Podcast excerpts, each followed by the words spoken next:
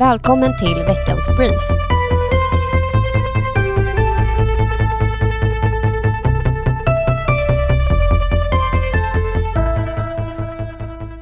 Striderna i Ukraina fortsätter och det nya, mer osäkra säkerhetsläget i Europa är ett faktum. Vad som har hänt i veckan i Sverige med anledning av invasionen av Ukraina är att försvarsfrågan har seglat upp som en av väljarnas viktigaste frågor. Andelen som tycker försvarsfrågan är viktig når den högsta siffran Novus uppmätt sedan slutet av 2011. Vid sidan av att försvarsfrågan seglar upp är det också första gången som fler än varannan svensk är för ett NATO-medlemskap och endast vart femte är emot. Stödet för NATO har aldrig varit så här högt. Moderaternas partiledare Ulf Kristersson har varit mycket aktiv i försvarsfrågan under veckan. Bland annat kräver han en snabb NATO-analys.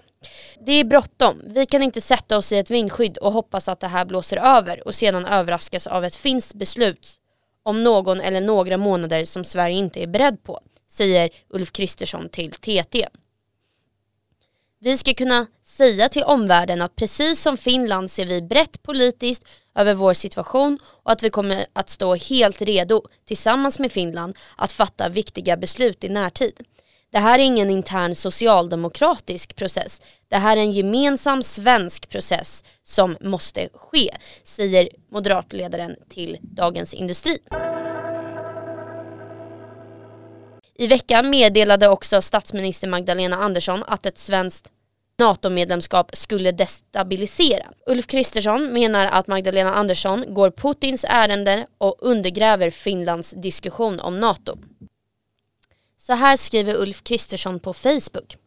Vi upplever den allvarligaste säkerhetspolitiska situationen sedan andra världskriget och har den parlamentariskt svagaste regeringen sedan 1970-talet om regeringen i detta krisläge börjar torgföra ståndpunkter som går till stick i stäv med riksdagen så måste riksdagen till slut kliva in och korrigera regeringen så att Sveriges verkliga ståndpunkt kommer fram. Nu förväntar jag mig ett seriöst samarbete även av Socialdemokraterna. I veckan presenterade Moderaternas ekonomisk-politiska talesperson Elisabeth Svantesson ett förslag om att sänka priset på diesel med 5 kronor litern. Idag ligger dieselpriset på nästan 28 kronor litern. Socialdemokraterna menar på att det är ett resultat av kriget i Ukraina. Priset beror dock på en väldigt hög skatt. Således kan priset sänkas om man bara sänker skatten, vilket är det Moderaterna vill. Elisabeth menar på att det höga dieselpriset slår hårt mot många människor i Sverige. Så här skriver hon på Facebook. Redan innan kriget bröt ut hade Sverige världens högsta dieselpriser. Nu ser vi nya rekordnivåer i princip varje dag. Det slår hårt mot alla människor som är beroende av bilen för att klara vardagen och även mot näringslivet. Särskilt verksamheter som åkeri, jord och skogsbruk. I veckan anordnade Stockholms handelskammare valårets första debatt på alla tre nivåer. Finansborgarrådet Anna-Karin Järmyr debatterade mot oppositionsborgarrådet Karin Vangård och så här sa Anna-Karin Hjelmer i debatten. Och när det gäller förebyggande, det viktigaste förebyggande åtgärden vi kan göra det är skolan. Och ser vi på skolresultaten så har vi gått från ett läge på Järva där eh, gymnasiebehörigheten låg på 63 procent. På två år har vi höjt det till 80 procent. Och nu så höjer vi ribban ytterligare och vi tar den här modellen till fler skolor där vi ser att man underpresterar eh, från skolornas sida när det gäller kunskapsresultat. Alla elever i Stockholm ska kunna gå ut skolan med fullständiga betyg. Det är en bra förebyggande åtgärd. Vi har visat att på två år kan det hända mycket. Vi är inte klara och det är budskapet till er. Vi har mycket mer att ge, eh, så därför så vill vi fortsätta styra Stockholm. Finansregionrådet Irene Svenonius debatterade mot oppositionsregionrådet Aida Hasialic. Så här sa Irene Svenonius i debatten. Ja, Stockholmsregionen ska vara Europas och världens bästa huvudstadsregion.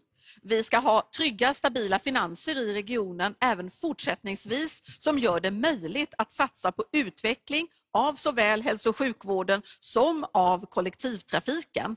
Vi ska fortsätta att bygga ut all den kollektivtrafik som nu är under gång, ett antal tunnelbanelinjer, pendeltågslinjer som byggs ut och också spänna bågen ännu lite högre.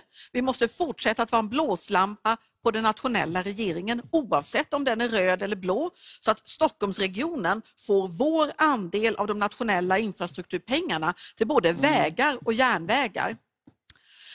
Men det som är ett av våra absoluta huvuduppdrag handlar naturligtvis om att se till att utöver att Stockholm har en trygg och snygg och pålitlig kollektivtrafik säkerställa att vi har en hälso och sjukvård som är av hög kvalitet och som är köfri.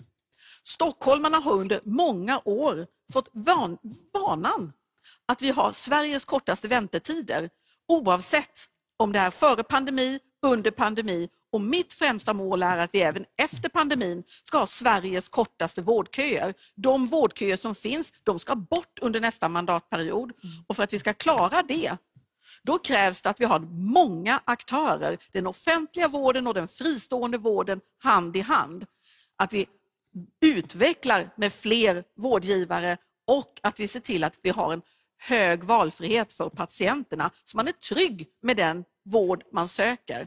Men det övergripande målet också för de kommande åren är att vi ska ha vård i rätt tid, på rätt plats och till rätt patient. Och på riksdagsnivån var Moderaterna representerade av gruppledare för riksdagsgruppen Tobias Billström. Så här sa han i debatten. Håller du med Ali Esbati? Eh, Föga förvånande, nej, det gör jag inte. Det här är liksom en väldigt tydlig skiljelinje därför att jag representerar det nya sättet att se på kriminalpolitik medan Ali representerar 70-talets synpunkt. Va? Och Sverige ser inte ut som det gjorde 1970. Anledningen till att vi måste ta bort saker som mängdrabatt och ungdomsrabatt är att vi idag har ett våld som har gått ner och träffar 12 och 13-åringar. Det är ett helt annat Sverige idag mm. än vad det har varit tidigare. Och det, med det följer ju också Eh, tycker jag i varje fall, en insikt, eller borde göra det hos oss som har, har beslutsfattandet på våra axlar, att vi också måste göra saker och ting annorlunda. Vi måste se på frågan om hur vi bemöter det här grova våldet med, med helt enkelt ett, en, en princip om att det faktiskt leder till att färre människor blir skjutna om man låser in de människor som går runt och skjuter människor. Det är en ganska sund och ganska enkel princip.